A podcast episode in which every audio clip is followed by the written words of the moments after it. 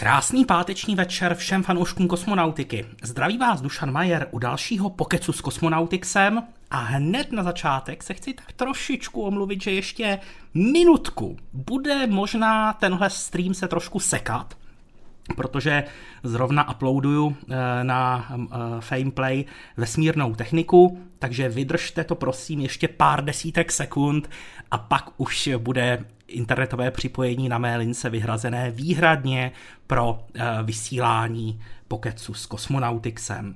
Samozřejmě vás všechny zdravím, mám velikou radost, že jste se tu sešli a doufám, že ty přibližně dvě hodiny, jak dlouho většinou pokec s kosmonautixem trvá, takže strávíme eh, příjemným povídáním o tématech, která zajímají vás, diváky. Jak už bývá v pokecu s kosmonautixem zvykem, tak stačí napsat dotaz do chatu a já se budu snažit co možná nejlépe odpovědět. V chatu jsem si všiml, že je Michal Václavík z České kosmické kanceláře a taky tu máme Lukáše Houšku, redaktora našeho portálu a také správce našeho profilu na Facebooku. Možná jsou tady i další kolegové z redakce a vidím, že je tady ještě Pavel Vantuch, ten sice není z redakce Kosmonautixu, ale je z redakce zpřáteleného webu elonx.cz. Eh, jako vždycky platí, že pokud víte, že tu budete po delší dobu, ideálně celé dvě hodiny, tak eh, nechte si třeba ten svůj dotaz Eh, na pozdější dobu, protože na začátku jsou všichni plní dojmů a snaží se ptát, píší jeden přes druhého a pak je to trošičku nepřehledné, takže pokud víte, že tady budete celou dobu, schovejte si ten dotaz. Přibližně tak eh, hodinu po začátku bývá většinou sucho dotazové a tam se ten dotaz od vás bude hodit mnohem lépe než teď na začátku, kdyby třeba zanikl v té spršce ostatních dotazů. Ale pochopitelně, pokud víte, že tady budete pouze na začátku, tak rozhodně si nemusíte nic schovávat a můžete napsat eh, dotaz do chatu rovnou. Tak a v tuhle chvíli už by se snad ty výpadky přenosu měly stabilizovat, mělo by to být všechno v pořádku. Pokud jste mě třeba neslyšeli, protože jsem se vám sekal předtím, tak uh, mám trošičku sklus a musel jsem narychlo ještě uploadovat eh, nejnovější díl vesmírné techniky na Fameplay a tedy Fameplay dříve MOL TV a trošičku se upload a vysílání tloukly o upload, který mám k dispozici, ale už je to všechno nahráno na serveru, takže v tuhle chvíli už je vyhrazený eh, veškerý veškerá moje kapacita uploadovací právě pro vysílání Pokecu s Kosmonautixem. Bude zase někdy gameplay z Kerbal Space programu. E, neříkám ani ano, neříkám ani ne. E, já z toho nechci dělat rozhodně žádnou pravidelnou sérii, takže možná ano, možná někdy, ale rozhodně to nemám naplánované a asi by mě muselo něco napadnout, nějaké nosné téma, které by stálo za zpracování, tak jako mě třeba minule napadly ty manévry na oběžné dráze. A je to prostě o té inspiraci. Kde vzala NASA peníze na druhý měsíční lander, když původně neměla ani na jeden? Jak mohl národní tým zlevnit z 6 miliard na 3,5? No, na druhou t- část eh, se odpovídá s nás. Uh, oni totiž řekli, že zhruba přibližně stejnou částku, jakou dá NASA, tak do projektu investují sami. Tím pádem bylo možné snížit ty jejich náklady, myslím, že na 3,4 miliardy amerických dolarů, což je cena toho aktuálního kontraktu. A ohledně toho, té druhé otázky, tak uh, Samozřejmě rozpočet NASA jednak se průběžně mění a za druhé NASA věděla, že bude potřebovat konkurenční lander, zatím ještě teda ne pro Artemis 3 a 4, pro ty už je domluvená Starship od SpaceX, ale pro Artemis 5 chtěli jiný lander od jiného dodavatele a e, tomu přizpůsobili rozpočet, měli na to ostatně víc než dva roky.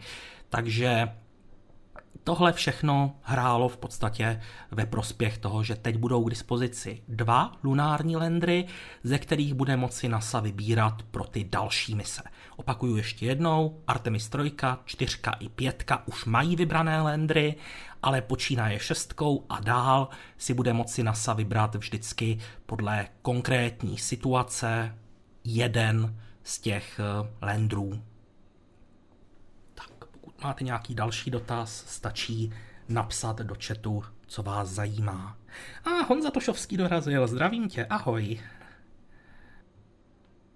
Jinak platí, že ten dnešní pokec bude trvat přibližně dvě hodiny, takže začali jsme v 8, budeme končit kolem desáté. To už je taková milá, milá tradice. Zdravím samozřejmě všechny diváky, kteří dorazili v tuhle chvíli. Když se dívám na počítadlo na YouTube, tak mi ukazuje 111 souběžně připojených přehrávačů. Už se ví, kdy poletí Artemis 2? no, kdybych chtěl být škodolibý a chytat vás za slovíčko, tak řeknu, že to není jisté do chvíle, dokud se raketa neodlepí od rampy. Ale jelikož vím, jak to asi myslíte, tak eh, musím odpovědět, takže eh, NASA stále avizuje, že by chtěla stihnout konec roku 2024, to znamená konec příštího roku, ale jelikož máme teď sotva polovinu roku 23, tak eh, odhadovat, jaká bude situace za rok a půl, tedy na konci roku 24, je odvážné, a navíc v kosmonautice, kde jsou běžné odklady, když je nějaká mise plánována na konec nějakého roku, řekněme v horizontu roku a půl dopředu, tak je vysoká pravděpodobnost, že to sklouzne na rok 2025. Bude po pokecu živě a česky se Sojuzem? Myslím si, že ne. To je Sojuz, který startuje z, Voso, z, z Vostočného, z družicí Kondor, pokud se nepletu radarovou, myslím, ale tam snad ani není originální přenos a rozhodně my přenos založený nemáme. My budeme komentovat až ráno start Falconu, pokud bude příznivé počasí. Proč elektron odhazuje aerodynamický kryt až ve výšce přes 200 km? Vždycky záleží na konkrétním letovém profilu a e, za určitých podmínek to může být výhodnější. Ale je to vždycky na firmě, jak se rozhodne. Jak to vypadá s astronauty původně určenými pro Starliner? Jak u nich došlo k přeskládání na Crew Dragon? Tam se přesouvali pouze dva členové posádek, to byla Nicole Mann a Josh Casada, kteří měli letět eh, na prvních misích. Nicole Mann měla letět na pilotované testovací misi CFT a Josh Casada měl letět na uh, první ostré misi. Eh, Starlineru. Tihle dva byli přesunuti do posádky Crew 5, pokud si pamatuju dobře. A jinak si myslím, že nikdo se se Starlineru na Crew Dragon nepřesunul. Kolik misí Artemis je vlastně aktuálně oficiálně naplánováno? Uh, víte co, kdybychom to brali, záleží, co považujete za naplánováno, protože třeba kontrakty na některé díly, které trvají dlouho vyrobit, tak jsou v tuhle chvíli uzavřeny až po mise Artemis 10 a myslím si, že dokonce některé po Artemis 15. Takže rozhodně program Artemis tady s námi bude klidně 20 let. Pokud nebude zrušen, pochopitelně. To politici nikdy uh, nejsou předvídatelní. Artemis 1 a únik vodíku nešlo vyřešit netěsnost třeba ventilátorem a tak snížit koncentrace do bezpečných mezí. No, víte co, ventilátor, to je dobrá myšlenka, ale je to pohyblivý díl, který navíc potřebujete elektricky napájet a riskovat, že byste v podstatě do prostředí se zvýšenou koncentrací vodíku dal něco, co může vyprodukovat elektrickou jiskru, nepovažuji za úplně dobré. A navíc eh, to, ta bublina, řekněme, to vodíku uniklého v okolí rakety je poměrně velká, To znamená, že ta koncentrace není jenom na nějakém malém prostoru. To znamená, že ten ventilátor by musel být docela velký a to zase sebou nese další komplikace. Jak je na tom výstavba té nové kosmické lodě od Blue Origin, ta konkurence podobná Starship, kterou má vynášet New Glenn? Jo, vy máte asi na mysli projekt Jarvis nebo Jervis, podle toho, jak to čtete. E, nezaznamenal jsem ohledně toho už asi půl roku žádné nové informace, pouze se snad objevilo na Floridě něco, co připomíná testovací strukturu tohoto zařízení, ale nic bližšího. Na měsíci není atmosféra, to je pravda, ale i tak neexistuje nějaký padák, který by zpomalil pád sondy, aby se nestalo to, co společnosti iSpace. no, tak jako jak chcete brzdit padákem v úvozovkách, nazýváme to jak chceme, v prostředí, kde není se o co opřít, kde je vákuum.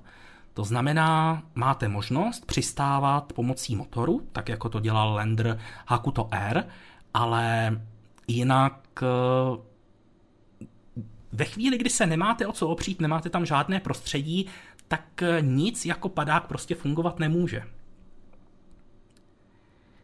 Eh, víte, co bude v horní části v Megabay, když High Bay je bar, už tam to lešení mají dost dlouho. Nevím, nevím, přiznám se, že nevím.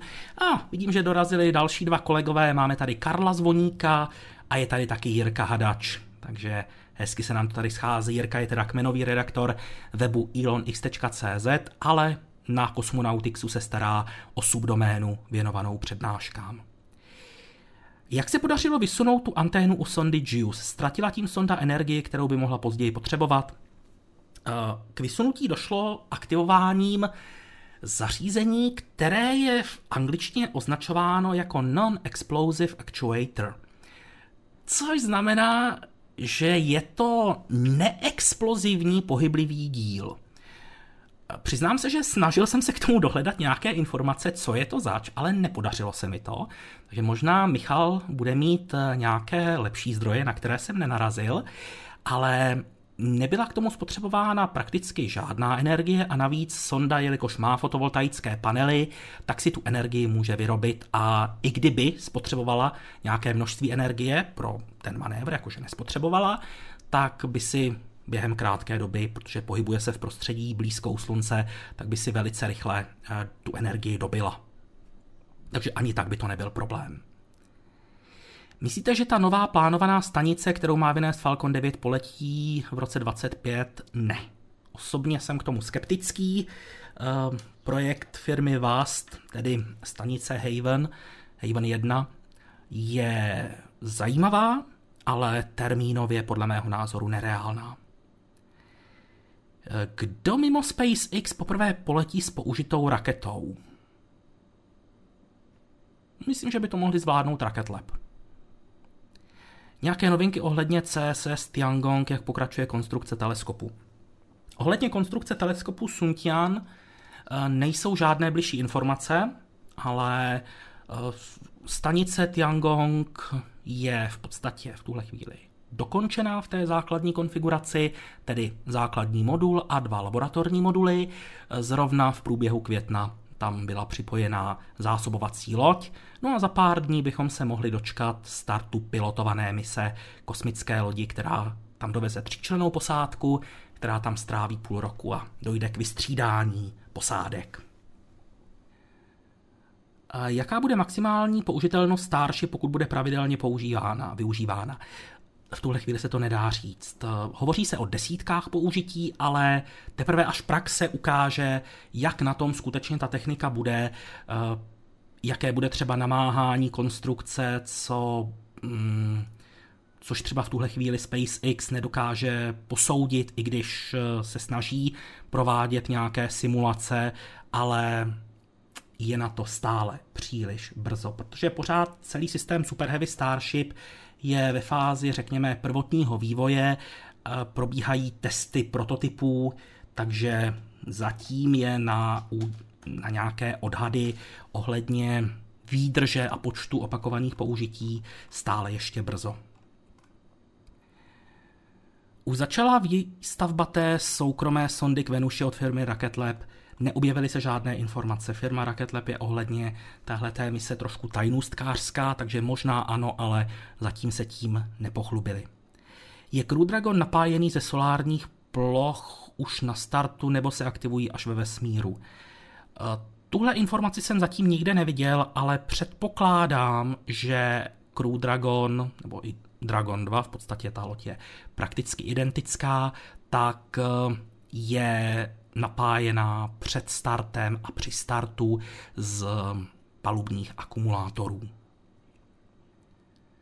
Jestli jsem dobře viděl, pilot Crew Dragonu na AX2 měl černou helmu, víme důvod. Přiznám se, že toho jsem si ani nevšiml a tady to čtu poprvé, takže nevím.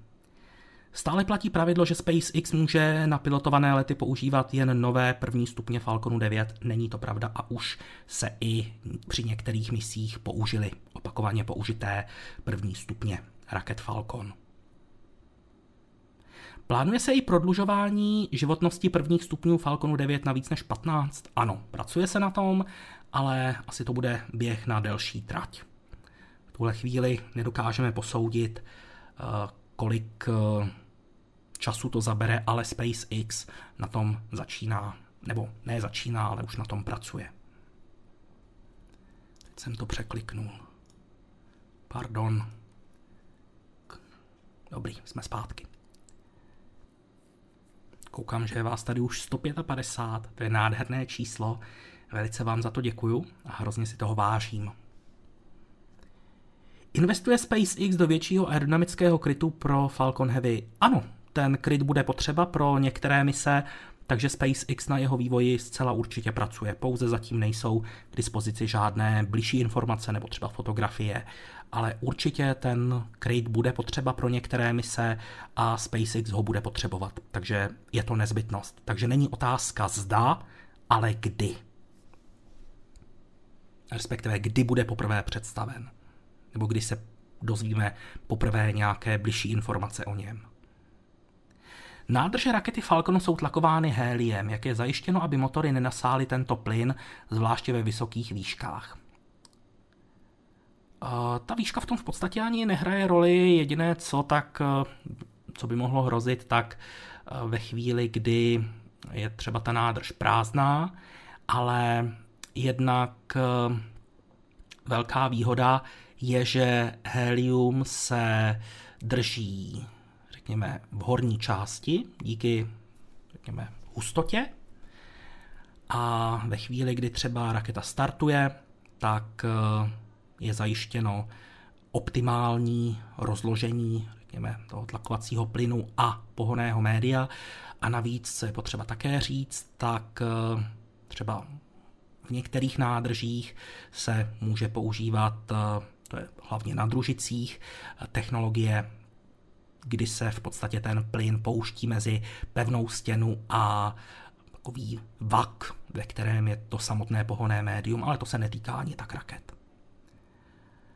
Už byla ukázána reálná vizualizace lunárního vozítka. Pokud myslíte pro program Artemis, tak zatím ne, protože teprve teď NASA připravuje výzvu pro soukromé firmy, aby se mohli během pár měsíců přihlásit a předložit své návrhy.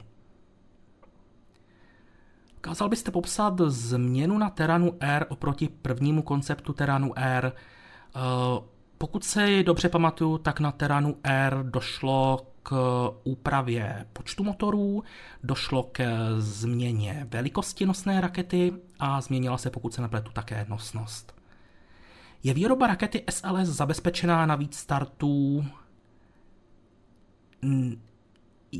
jen na pokrytí programu Artemis nebo postupně ji NASA vyřadí a přejde na komerční rakety.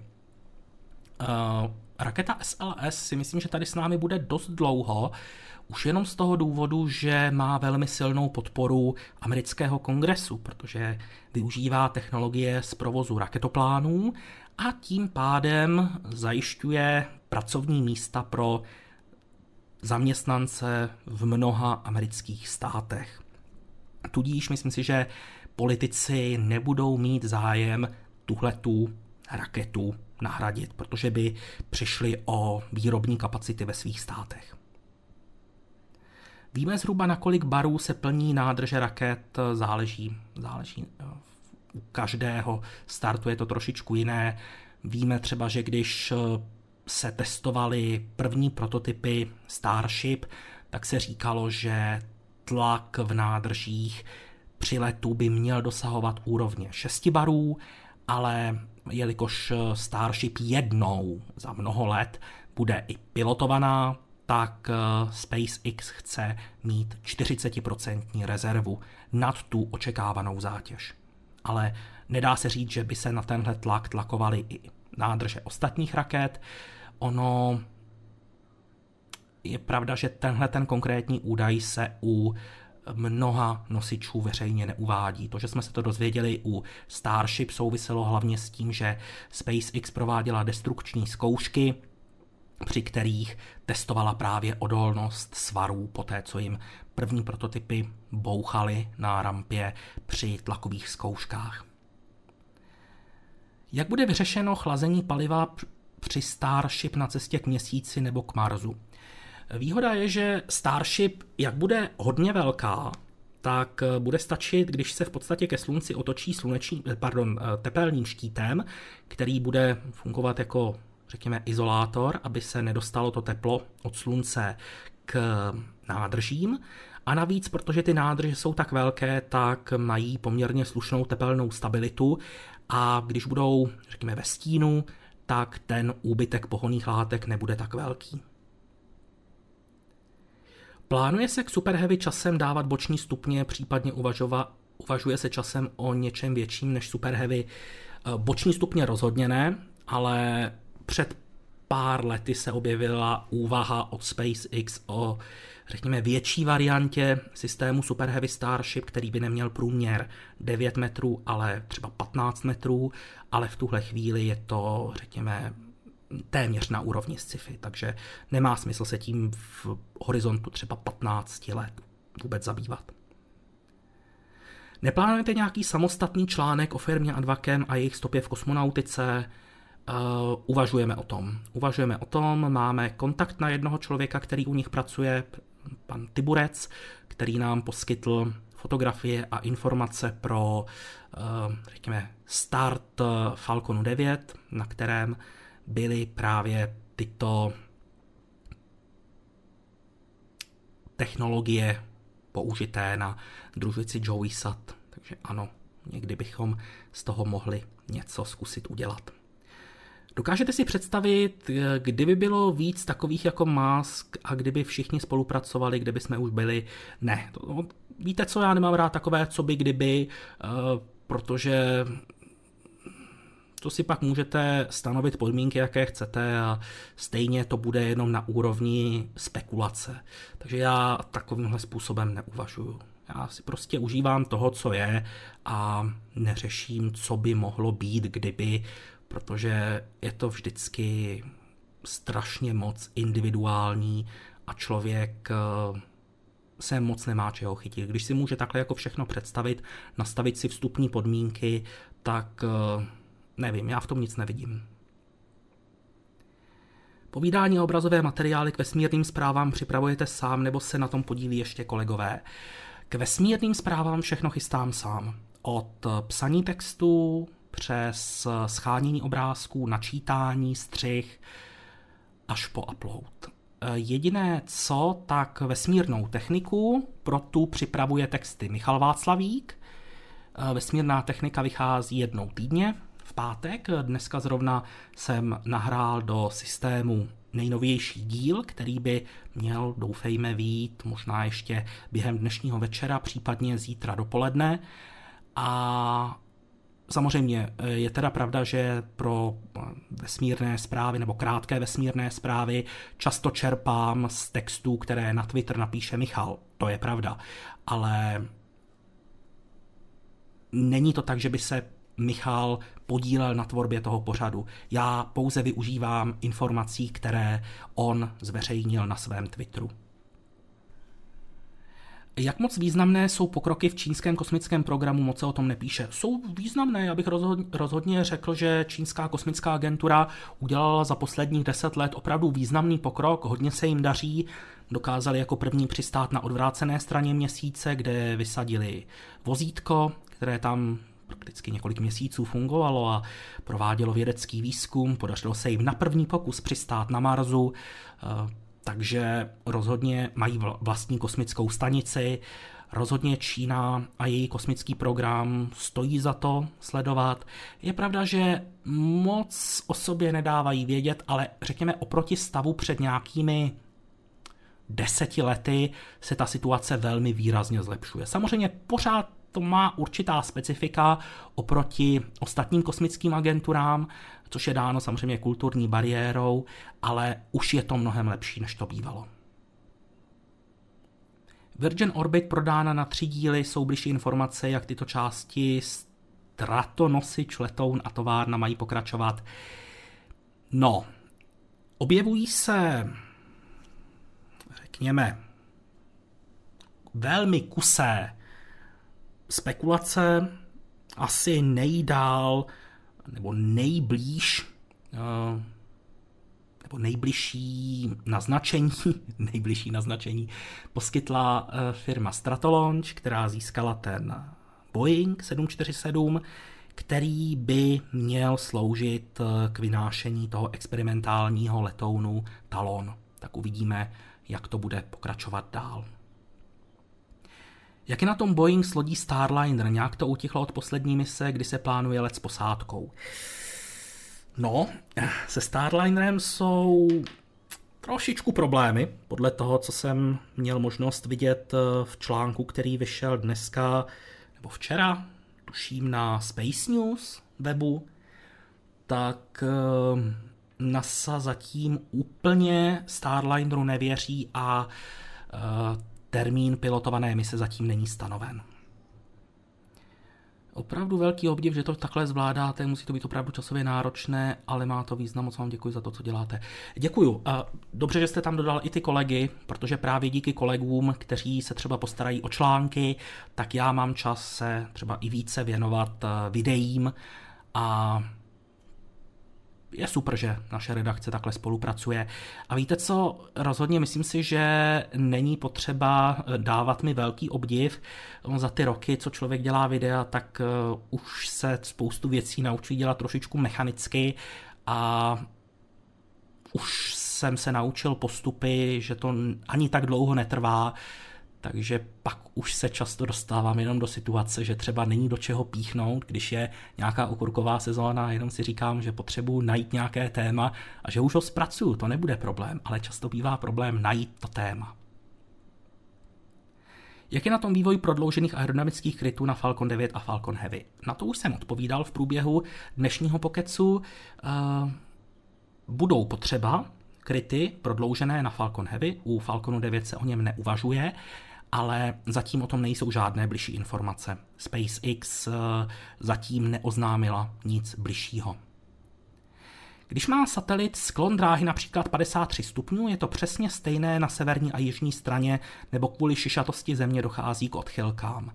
Odchylky tam nějaké mohou být, ale to se bavíme opravdu o zlomcích, zlomcích stupně, rozhodně to nejsou celé stupně, nebo snad dokonce desítky, to ne, ale je to, uh, nějaká odchylka tam být může, ale není to nic, co by bylo, řekněme, znatelné. Jsou nějaké informace o zvažované misi k Hubbleovu teleskopu, nebo je to pořád ve fázi, že se o tom jen uvažuje? No nejen, že se o tom uvažuje, ale je to zatím ve fázi posuzování proveditelnosti. To znamená, uh, myslím si, že do konce podzimu letošního by ta studie měla být hotová.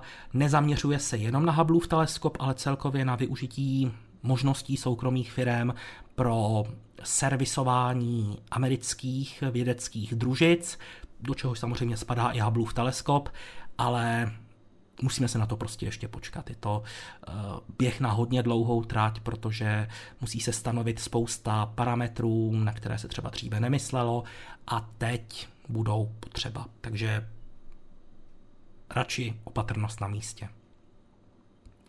Co říkáte na novou informaci ze včerejška, že SpaceX zatím utratila za celou operaci v Boca Chica od roku 2014 celkem pouze 3 miliardy dolarů? Nedivím se tomu, protože SpaceX se dlouhodobě snaží o snižování nákladů. Ono Napomáhá tomu i volba materiálu, ze kterého se vyrábí Super Heavy a Starship, tedy nerezová ocel, která je relativně levná. A kdyby SpaceX zůstala u těch původně plánovaných uhlíkových kompozitů, tak jednak by se to prodražilo a za druhé by si nemohla dovolit eh, ten přístup, který razí v současné době, tedy eh, ničení prototypů za účelem získávání informací. Eh, celkově si myslím, že SpaceX ukazuje, že celý její vývoj je orientovaný na úspory a optimalizaci. A díky tomu bych se té sumě vůbec nedivil. Používáte pro přípravu textu a informací také AI, nebo to načítáte a připravujete vše sám? AIčko, tedy umělou inteligenci, používám pouze v jednom jediném případě, a to je při načítání textů pro anglickou mutaci vesmírných zpráv, která je tady na YouTube.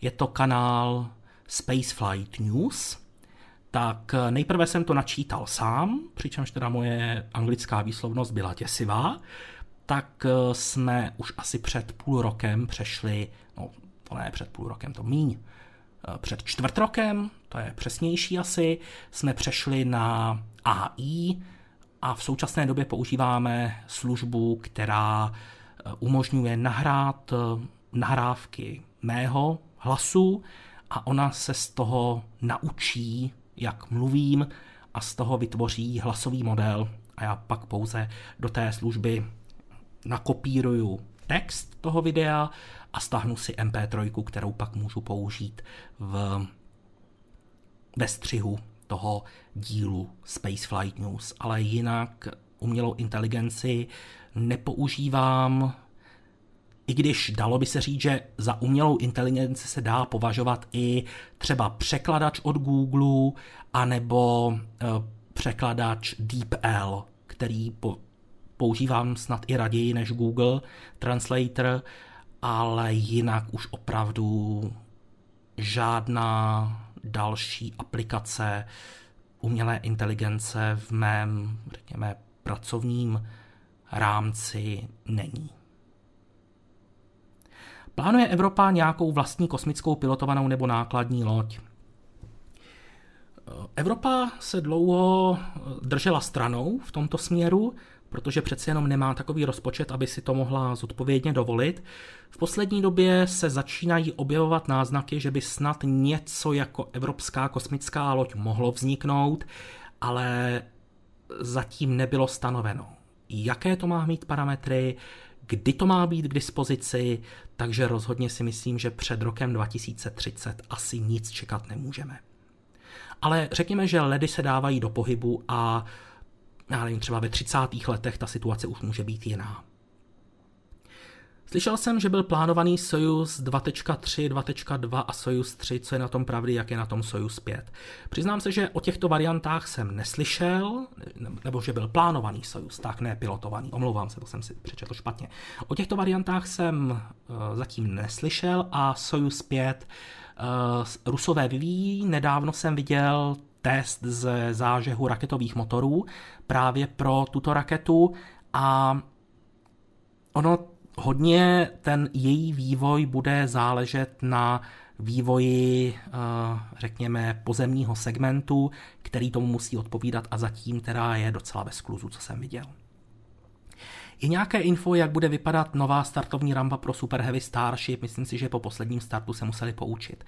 Tak eh, zatím to vypadá, že by se pod eh, ten stávající startovní stůl měla nainstalovat speciální eh, ocelová vodou chlazená deska, která bude mít v horní části spoustu malých otvorů, kterými bude vyvrhována voda ven a ve chvíli, kdy se ta voda setká s horkými spalinami, tak se pochopitelně přemění v páru a tím by měla být nejenom deska samotná, ale hlavně ten beton pod ní chráněny.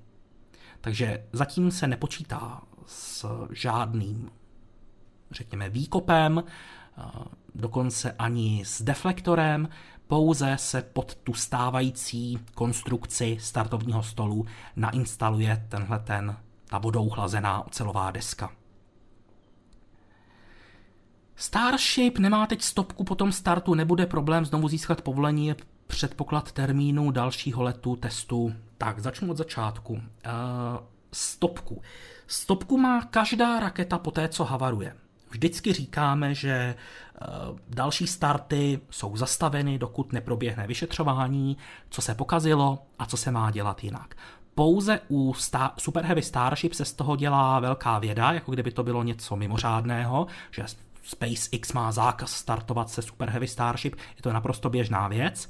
A co se týče té druhé části otázky, tak eh, samozřejmě bude záležet na tom, co se zjistí během toho vyšetřování, jak složité bude třeba uplatnění těch doporučení v praxi. Eh, povolení získat by neměl být problém, pokud SpaceX předloží federálnímu leteckému úřadu důvěryhodné údaje o tom, že ten problém vyřešila. No a co se týče té poslední části otázky, tak předpoklad termínu startu oficiálně zatím není, teda kromě toho, že Elon Musk říkal za pár měsíců. Já bych byl rád, kdyby se třeba druhý let stihl ještě letos. To bych považoval za úspěch.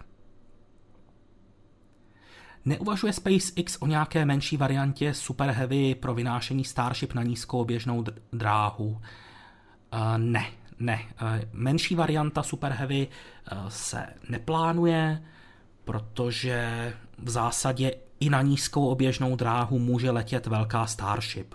To s tím problém není. Proč si ruský skafandr obleče kosmonaut sám a americké skafandry musí oblékat dva?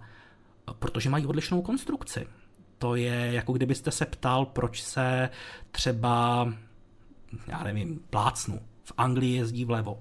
Prostě je to odlišné, no, ne odlišná konstrukce, ale v zásadě vychází to z odlišného přístupu ke konstrukci toho, toho skafandru, takže nic hlubšího bych v tom nehledal. Plánuje, ve čtvrtek jsme schválili prostředky pro první dvě studie, výborně. Start musí proběhnout do roku 2030, výborně, aby se otestovala ještě na ISS. Požadavků je mnoho, prozradím dvě tuny nahoru, jedna dolů. Tak to je super, Michale, to je hodně nová informace. Tak schválili jste to taky včera, jak píšeš? Tak budeme se těšit na nové informace. Trochu, mám otázku trochu mimo mísu, ale nevíte, kde se dá sehnat kravata, kterou má pan Tomáš přibyl při některých přednáškách. Je na ní startující raketoplán, děkuji za odpověď i na velmi špatné otázky. No já si myslím, že nejlepší odpověď vám poskytne Tomáš Přibyl, takže doporučuji ho kontaktovat, napsat mu třeba na mail a já si myslím, že on tyhle ty kravaty kupuje v Číně. To je můj názor. Teda ne, že by jezdil do Číny, pochopitelně, ale na nějakých čínských e-shopech. Pokud je vynález realizován na ISS, například na zařízení pocházející z jiné země než je USA Rusko, jak se uznává zákony týkající se duševního vlastnictví patentů? Tam je to vždycky vázáno na pravidla toho konkrétního státu, který ten výzkum zadal a financoval. Takže v tomhle případě je, myslím, jedno, jestli je to, uh, nebo jestli je to na ISS nebo někde jinde, ale tam prostě platí, pokud se nepletu, protože já se přiznám se v, tom, v těch právních otázkách moc neorientuju, ale mělo by to být vázáno na ten konkrétní stát a jeho pravidla. Kolik cest z Gateway na povrch měsíce a zpět odhadujete, že zvládne lunární Starship na jedno natankování? Jedno. To jako nečekejte, že by byla schopná natankovaná od země přiletět k měsíci, přistát na povrchu měsíce a poté odstartovat, spojit se s Gateway a pak ještě uh, přistát. Ne, to rozhodně ne. Budeme rádi, když bude schopná přeletět na oběžnou dráhu země, kde ji bude možné dotankovat. Proč ne výkop u Super Heavy? Nebylo by to jednodušší? Bylo. Pokud by tam nebyla vysoká hladina spodní vody. Boca Chica je bývalá bažina. Je to oblast velice blízko pobřeží, kde bylo spousta vody. SpaceX vlastně asi tři roky trvalo, než si trošičku odvodnila tu oblast a samozřejmě dalo by se tam kopat, neříkám, že nedalo, ale kvůli té spodní vodě by to bylo komplikované a SpaceX se tu rampu snaží udělat co možná nejjednodušší. Samozřejmě narazí přitom na slepé uličky, ale jejich cílem je nedělat nic, co by bylo zbytečné, co by dělat v podstatě nemuseli, bez čeho to může fungovat i tak. Samozřejmě je tady i řešení, které se použilo na Floridě, na rampách 39A, 39B, to znamená vytáhnout naopak tu konstrukci nahoru, to by taky šlo, ale v tuhle chvíli, kdy už je postavená startovní rampa, obslužná věž, tak se SpaceX snaží hledat řešení, která umožní využít to, co už je postavené a pouze to doplnit o něco třeba jednoduššího, co by nevyžadovalo stavbu úplně nového komplexu. Tak v chatu zatím žádný další dotaz nevidím. No, mimochodem pomalu se blížíme k té hodině od začátku, jak jsem říkal, tak eh, to nastává takové dotazové sucho. Blue Origin už má dlouhou pauzu s lety s turisty, to pořád vyšetřují tu havárii? Ano. Ano, ale myslím si, že snad do konce roku by chtěli letět. Teď si nejsem jistý úplně, ale mělo by to být. Jak bude probíhat start z nespevněné plochy na měsíci či Marsu bez rampy? Třeba taková lunární Starship v programu Artemis má mít svazek motorů, které budou ve výšce několika desítek metrů, v podstatě po obvodu té rakety nebo té kosmické lodi, aby um, jednak na to mohla Starship přistávat a nevířila regolit pod sebou. A myslím si, že by se tenhle ten pás motorů dal využít i pro start. Ve chvíli, kdy jsou třeba 20-30 metrů vysoko nad povrchem, tak ve chvíli, než se dostanou k regolitu, tak už se stihnou pěkně rozptýlit. Bude to něco úplně jiného, než když by se přistávalo na ty velké motory, které jsou ve spod. Takže to si myslím, že by docela dávalo smysl i pro ten let k Marsu. Co je nové ohledně projektu Starshot? Neuvažuje se o vybudování například pěti výkonných laserů, které by poslali solární plachetnici zkoumat například Uran nebo Neptun? Vy myslíte asi projekt Breakthrough Starshot. Tak je to neschválená mise. To je potřeba říct v první řadě. Je to pouze teorie, která vypadá hezky, neříkám, že ne, ale pokud se někdy realizuje, tak už teď se říká, že to má být na sté výročí Apollo 11. To znamená, je to zatím hodně daleko, je to skoro 50 let. Takže eh, zatím ty technologie na to nemáme. A ohledně těch výkonných laserů, které by poslali solární plachetnici k Uranu a Neptunu, eh, právě ty lasery jsou jedním jednou z překážek, protože aby měli nějaký výkon, aby měli stabilizaci na tu ohromnou vzdálenost, eh, klade to, přináší to sebou obrovské komplikace. Jak se jmenuje, prosím, AI na dabování v angličtině? Uh, eh, 11labs.io, pokud si pamatuju dobře. To je ta služba, kterou teď používáme. Mimochodem, podívejte se, podívejte se na některý z dílů Spaceflight News. To je ten anglický kanál, to je ta anglická mutace českých videí o kosmonautice. A na konci v titulcích je ta adresa uvedená, ale myslím si, že by to mělo být 11labs.io. Co se stalo s Blue Origin? Vyšetřuje havárii? nic, funguje dál. Blue Origin navíc eh, připravuje lunární lander, připravuje raketu New Glenn, takže firma funguje. Je plánována ještě nějaká mise k Marsu, nemyslím teda misi s návratem kamení, jasně, eh, pro misi MSR. No stoprocentně chystá se třeba eh, mise vozítka Rosalind Franklin, evropského, ve spolupráci s NASA. Takže to je mise, která je schválená. Pak k Marsu, byť teda ne přímo k té planetě, ale k jejím měsícům, má vyrazit eh, snad už příští rok mise MMX, japonská, která by měla odebrat vzorky právě z jednoho z těch dvou měsíců.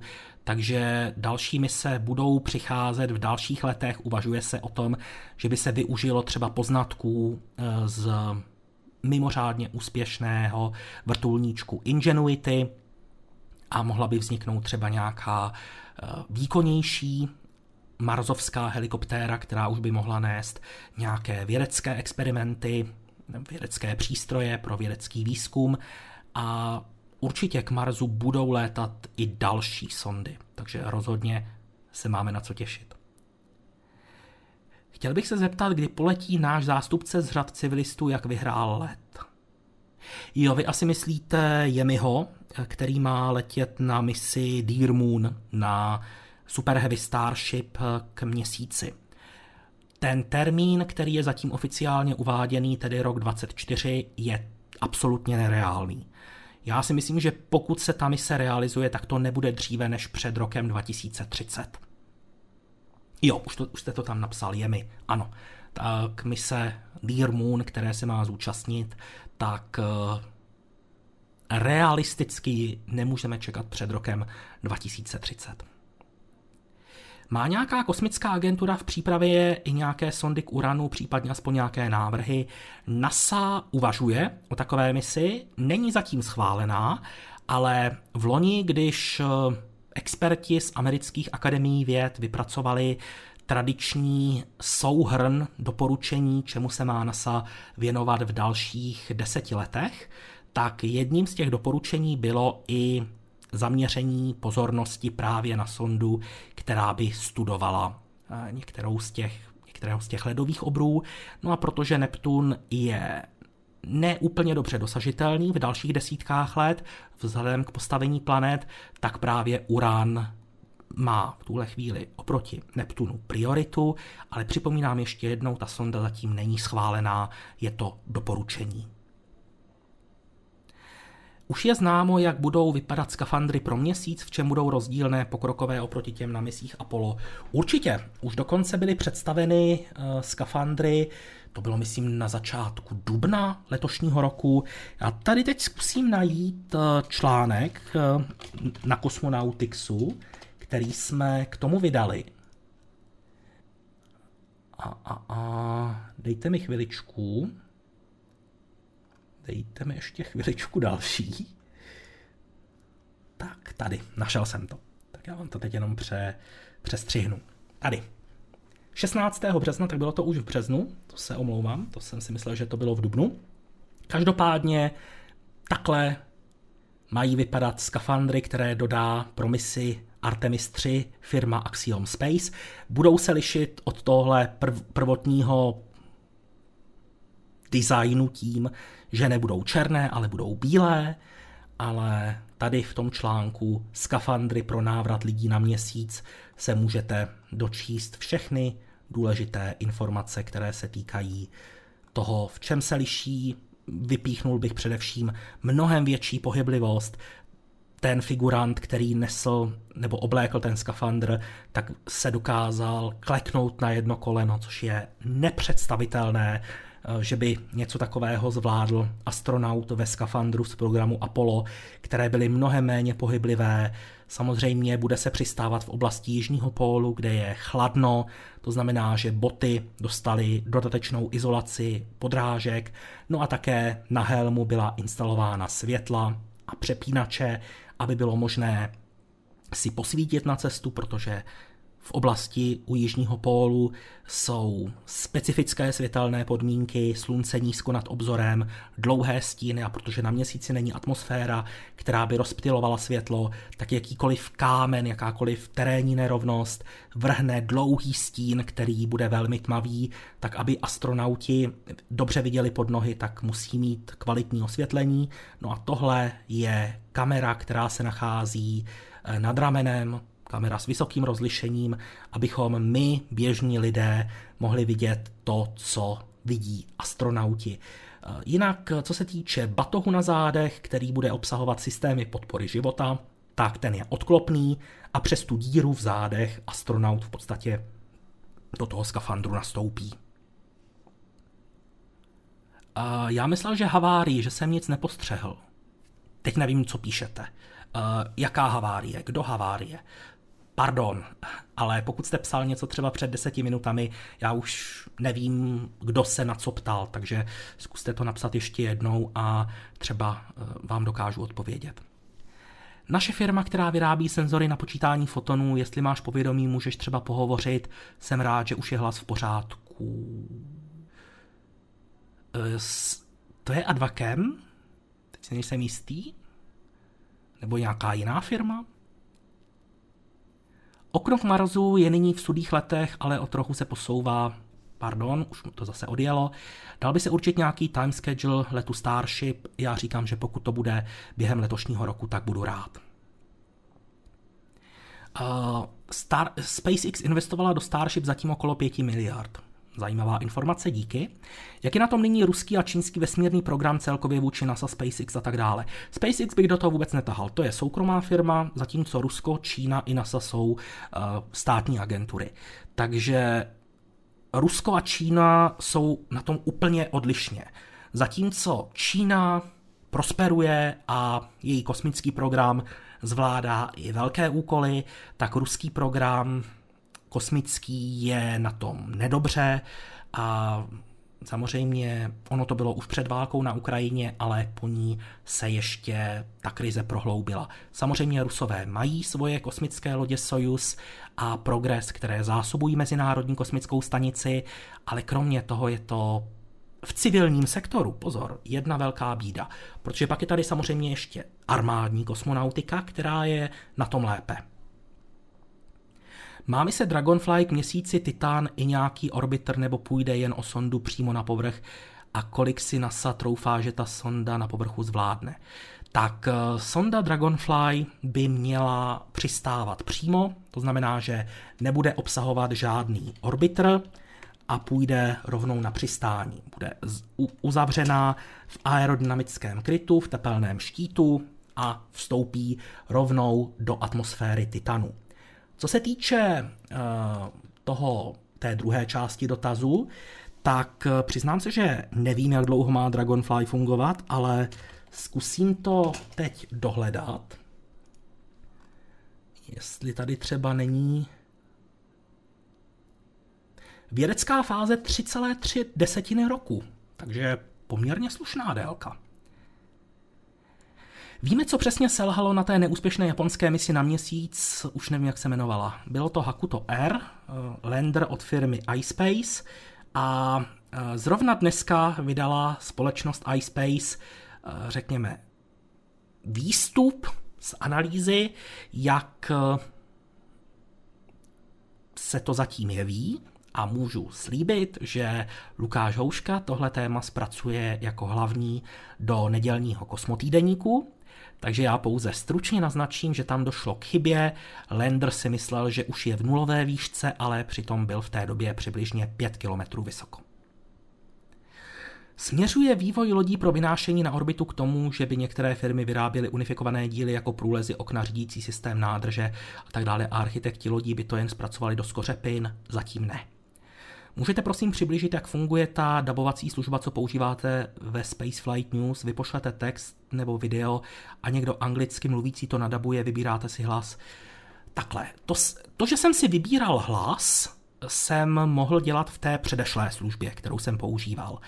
Teď to funguje tak, že já mám přihlásím se do té služby, která se naučila můj hlas na základě nahrávek mého hlasu a já se tam přihlásím a mám tam okno, do kterého skopíruju text anglický, dám generovat a během pár sekund už mi to předčítá tu pasáž, já tam můžu třeba něco upravit, pokud třeba nezvládá vyslovit některé odbornější výrazy. Zrovna nedávno se mi stalo, že jsem zjistil, že tenhle systém nezvládá vyslovit eh, ruský modul pojsk, tak jak je psaný. Vyslovoval to francouzsky, vyslovoval to puask, tak eh, vyřešil jsem to tak, že jsem to měkké i ve slově pojsk nahradil za tvrdé a v tu chvíli to vyslovil správně. A jakmile si tohle celé pustím, stáhnu si to jako MP3 a tu MP3 pak uh, už zařadím do střihového programu, ve kterém vytvářím celé video. Takže rozhodně to není tak, že bych někam nahrával video a nebo že by to někdo daboval. Dabuje to umělá inteligence. Okno k Marsu je nyní v sudých letech, ale o trochu se posouvá, kdy se přehoupne do lichých to se přiznám, že nevím, ale dá se to vypočítat poměrně snadno, protože Rosalind Franklin, respektive ExoMars 2022 měla startovat v září, myslím, 2022 a startovní okno se otvírá jednou za 26 měsíců, takže to jsou dva roky a dva měsíce, to znamená, že rok 24 by měl být ještě sudý a potom už se to překlopí na rok 27. Pokud jsem to spočítal špatně, tak se omlouvám. Údajně, když planeta nemá silnou magnetosféru, sluneční vítr její atmosféru odfoukne. Jak je možné, že Venuše a Titan si atmosféru ponechali, i když nemají magnetické pole? tak v případě Titanu je to trošičku jednodušší, je dál od slunce, tudíž eh, ten sluneční vítr tam nemá takovou intenzitu. A v případě Venuše tam zase pro změnu hrála svou roli gravitace. Protože ta planeta, pokud má silnější gravitaci, tak dokáže třeba suplovat eh, nedostatek z hlediska magnetického pole a ještě je tady jedna věc, Venuše si sama umí tu atmosféru obnovovat. Velmi pravděpodobně to souvisí se sopečnou aktivitou. Vidí se nějaké blížší informace o motorech v horní části lunární Starship, na jaké palivo, kolik jich bude a podobně? Ne. Jediné, co jsme zatím viděli, byla vizualizace toho pruhu eh, podél těla Starship, ale blížší informace nejsou. Proč je pan Majer tak skeptický k vybudování ruské stanice na oběžné dráze země stanice ROS? Rusové na to mají potřebné technologie, vzdělané lidi i finanční zdroje. Dobře, respektuju váš názor, nemyslím si, že by tomu tak bylo. Rusové v současné době nemají na to, aby provozovali vlastní kosmickou stanici. Lidi na to třeba i mají, byť eh, samozřejmě v civilní kosmonautice je nedostatek mladých lidí, staří odchází do penze, nemá je moc kdo nahradit. Finance, tam bych se taky hádal, protože, jak už jsem říkal, ty peníze jdou v současné době spíše do armádní kosmonautiky. V civilní ruské kosmonautice se spíše škrtá a odkládá. A technologie ty by asi i měly. Ale pokud jsou to stejné technologie nebo stejně kvalitní technologie, jako byly na modulu Nauka, eh, který si vyžádal mnohaleté spoždění, eh, bylo s ním spojeno celá řada problémů. Eh, před startem i po startu a všechno to vygradovalo tím, že nauka roztočila ISS ne- neřízeně, tak takové technologie asi mají ale když si to sečtu všechno dohromady, tak mi prostě vychází, že Rusko nemá na to, aby provozovalo vlastní kosmickou stanici na vlastní pěst. Jeden z diváků se ptal na starty Blue Origin a vy jste řekl, že měla havárii, ale že už chystají na další starty a já jsem se chtěl zeptat, co to bylo za nehodu. Byla to nehoda při bezpilotní misi, při které byly vynášeny pouze experimenty, došlo k závadě na nosné raketě, ale kabina se oddělila a odletěla pomocí záchraného systému. pan Dušan už za chvíli nebude muset odpovídat na dotazy, protože to za něj dá umělá inteligence. No to byste se divil. Schválně jsem zkusil, když eh, se poprvé objevilo chat GPT, tak jsem do něj schválně zkusil napsat tradiční otázku, proč nemají marzovské mise vybavené fotovoltaickými panely nějaký smetáček nebo zařízení pro odstraňování eh, toho jemného marzovského prachu. A představte si, chat GPT na to odpověděl správně. Takže to mě potěšilo, to mě udělalo velkou radost, ale samozřejmě pak jsem si s tím ještě trošičku hrál a zjistil jsem, že si docela rád vymýšlí a přitom vše, všechno, co řekne, tak prezentuje jako fakta. Zkusil jsem mu dát třeba otázku, jaká, jakých je pět nejdůležitějších událostí v kosmonautice za rok 2015. Schválně jsem dal rok 2015, protože vím, že on byl trénovaný nějak na data do roku 2021, pokud si pamatuju dobře, nebo 2020, to už je jedno, tak jsem mu dal rok 2015, no a všech pět událostí, které napsal, tak buď to v tom roce neproběhlo, anebo neproběhlo do dneška. Takže ty uh, mise, které on tam uvedl, tak uh, vypadaly na první pohled dobře, mělo to třeba i tu strukturu, třeba Cygnus, NG, pomlčka a pak k tomu hodil číslo třeba 27. Jo, takže uh, zatím ještě ta umělá inteligence je na dobré cestě, ale myslím si, že ještě nějaký čas bude potřebovat. Startovní okno mise roveru Rosalind Franklin se otvírá 1. října 28. Super! Akorát, že mi to teda nevychází. Protože já jsem počítal, že okno se otvírá jednou za 26 měsíců a pokud se mělo loni letět v září, tak uh, jsem zmaten. Což u mě není nic neobvyklého. Děkuji moc Michale za informaci. Bezos má 59 let, existují nějaký rodinní příslušníci, například děti, synovci, sourozenci, kteří by následovali jeho vizi v dobývání vesmíru, přežije Blue Origin svého zakladatele. Já si myslím, že nemusíme hledat zrovna v rodině. Vždyť eh, klidně může to po něm převzít někdo, kdo není z rodiny. Takže úplně, úplně bez problému, nebál bych se toho. Zeptejte se chat GPT na slapové síly u Titanu. Myslím si, že by s tím měl docela problémy. Něco jsem dohledal. Titán se pohybuje v silném magnetickém poli Saturnu. Ano, to je taky pravda, ale jak jsem říkal, to, že je dál od eh, slunce, je obrovská výhoda pro něj. Ten sluneční vítr už je tam mnohem slabší než třeba u Země. Eh, když mi psal, že Starship stála 5 miliard, můžeme si dát porovnání s SLS a příklad Dragon, Falcon Heavy, samozřejmě Starship je ve vývoji, ale tak by mě to zajímalo. Uh, takhle, SLS eh, razí úplně jiný přístup než Starship. Starship měla první let, neměl být ani na oběžnou dráhu a selhal. SLS měla první misi, letěla k měsíci a uspěla. To znamená, že to porovnání, pokud bychom se zaměřili pouze na peníze, tak samozřejmě SLS na tom bude dráž. Ale záleží na tom, jak si stanovíme podmínky, co je pro nás důležité. Ty peníze samozřejmě hrají svoji roli, ale myslím si, že bychom se na ně neměli dívat jako na jediný hodnotící parametr.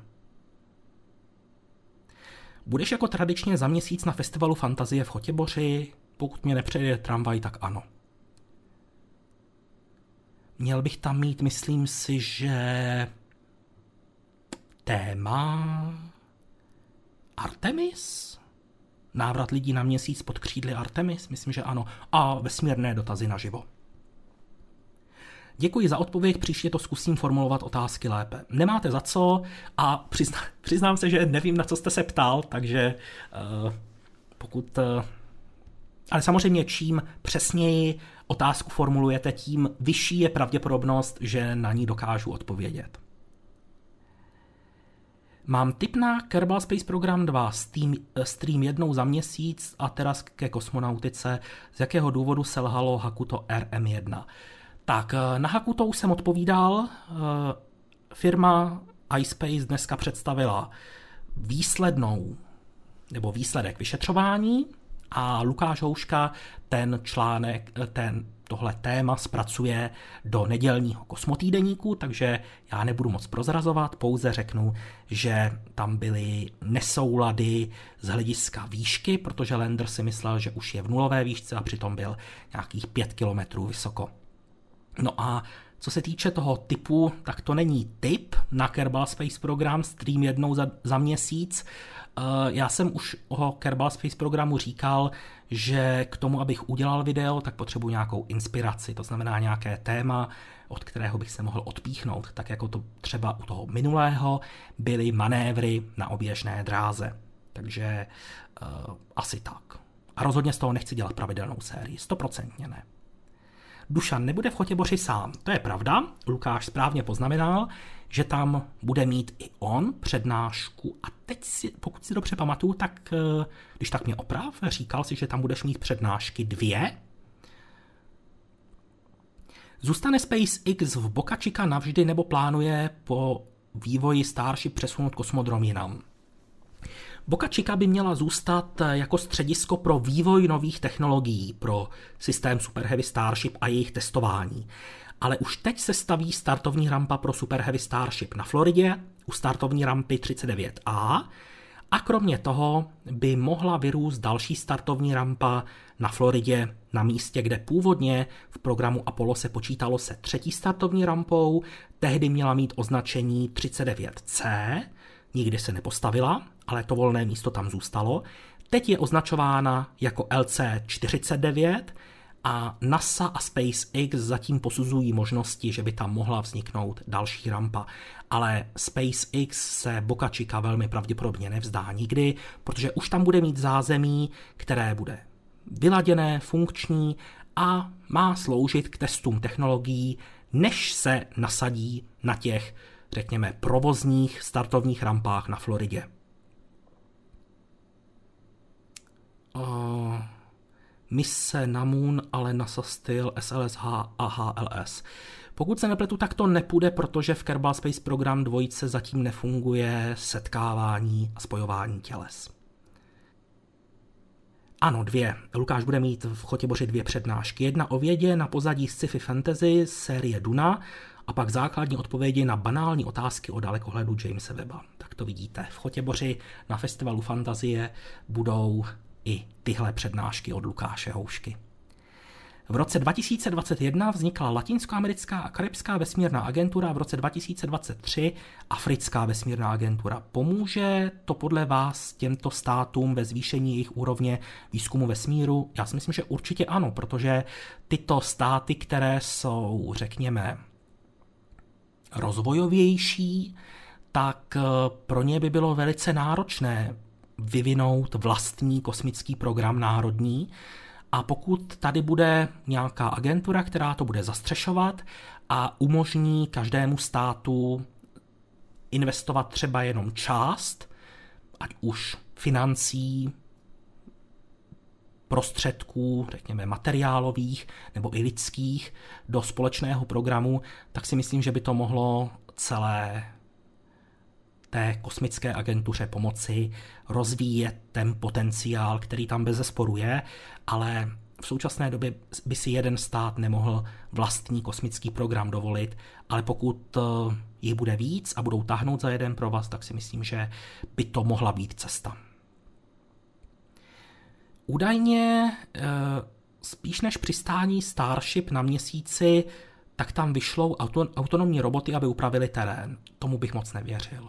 Tomu bych moc nevěřil, protože uh, ti autonomní roboti by už se teď museli vyvíjet, pokud uh, má Starship přistávat už na misi Artemis 5. Uh, pardon, Artemis 3. Tak potom let na Moon, ale ve stylu One Way a Blue Moon, ten starý koncept. Uh, nevím, tak, takovéhle konkrétní úkoly mě až tak nelákají, já jsem spíš myslel něco obecného, jako byly, byly třeba ty manévry na oběžné dráze, ale nevím, v současné době ani nějak jako chuť hrát nemám, protože uh, je docela dost práce a někdy třeba ano, ale rozhodně nevím, kdy to bude. Jak vidíte budoucí spolupráci v kosmonautice Ruska, Číny a Indie? No tak Indie tady spíše vlastní cestou. Rusko a Čína sice podepsali jakou z takou z dohodu o spolupráci při průzkumu měsíce, ale upřímně řečeno, ta smlouva neobsahuje žádné konkrétní informace, nejsou tam uvedené údaje, kdo se o co postará, dokdy se o to postará, kolik do toho bude investovat. Je to spíše jenom jako kdyby řekli, nebudeme si navzájem házet klacky pod nohy. Protože upřímně řečeno, Čína Rusko nepotřebuje k tomu, aby letěla na měsíc. To znamená, pokud se poletí na měsíc, tak Čína tam sebou třeba vezme ruský vědecký přístroj, nebo možná i ruského kosmonauta. Ale nemyslím si, že by Čína svěřila Rusku nějaký vyloženě strategický úkol, na kterém stojí a padá úspěch mise. Tak jako třeba NASA svěřila Evropské kosmické agentuře vývoj servisního modulu pro kosmickou loď Orion. Takže jsem k té spolupráci docela skeptický. Mně se líbí, když komentujete KSP. No jasně, já, já věřím, že se líbí hlavně ty přemety, ale uh, nevím, nedokážu, nedokážu říct, kdy to bude. Jak to vypadá s vrtulníčkem Ingenuity na Marsu? Na Wiki je poslední informace z března. Uh, pokud pokud je na Wiki poslední informace z března, tak uh, já asi nic novějšího nemám. Možná Michal by věděl ale je pravda, že teď je eh, docela informační ticho ohledně Ingenuity, takže možná se řeší nějaké technické záležitosti, ale na nic veřejně jsem nenarazil. Je možné, aby Starship startovala z Texasu a přistávala na Floridě, nebo bude asi obtížné Starship přepravovat z výroby na start eh, z Texasu na Floridu? No, tak začnu od konce. Na Floridě vyroste taky výrobní středisko, ve, které se, eh, ve kterém se budou vyrábět Super Heavy i Starship a převezou se pak jenom na startovní rampu pár kilometrů, tak jako je to na Boca Chica. A ten přelet eh, z Texasu na Floridu by vyžadoval, aby před přistáním Starship nebo Super Heavy přelétávala přes obydlené oblasti Floridy, což by nebylo úplně optimální a tomu se NASA bude chtít vyhnout asi. Jelikož v nejbližších letech bude mít SpaceX nejvyšší výrobní kapacity v Boca Chica, ale jen omezený počet povolených startů od FAA, přemýšlí SpaceX o startu z Boca Chica a přistání na Floridě, aby lodě přesunula, jak jsem říkal, na to už jsem odpověděl, přistání na Floridě při startu z Texasu by vyžadovalo přelet přes obydlené oblasti Floridy, což nepovažuji za úplně bezpečné. A jak jsem říkal, na Boca Chica se mají hlavně testovat technologie a ve chvíli, kdy už to bude odladěné a bude schopné provozu, tak eh, se bude startovat z Floridy. Florida nemá suplovat Boca Chica z hlediska, řekněme, vývoje. Rusko vyrobí indické skafandry pro jejich kosmonauty a též zde proběhl výcvik. Hovoří se i o možnosti návštěvy Inda na ISS v lodi Soyuz. Díky moc, Karle. Eh, jsem velice zvědavý, jak se bude ta situace nadále vyvíjet. Podle mě ji lehko přepraví na moři po moři z Texasu na Floridu. Ne, vůbec, vůbec zapomeňte na to, že by se prototypy z eh, Texasu vozily na Floridu. Prototypy, které se vyrobí na Floridě, budou startovat z Floridy, prototypy, které se vyrobí z Texasu, v Texasu budou startovat z Texasu.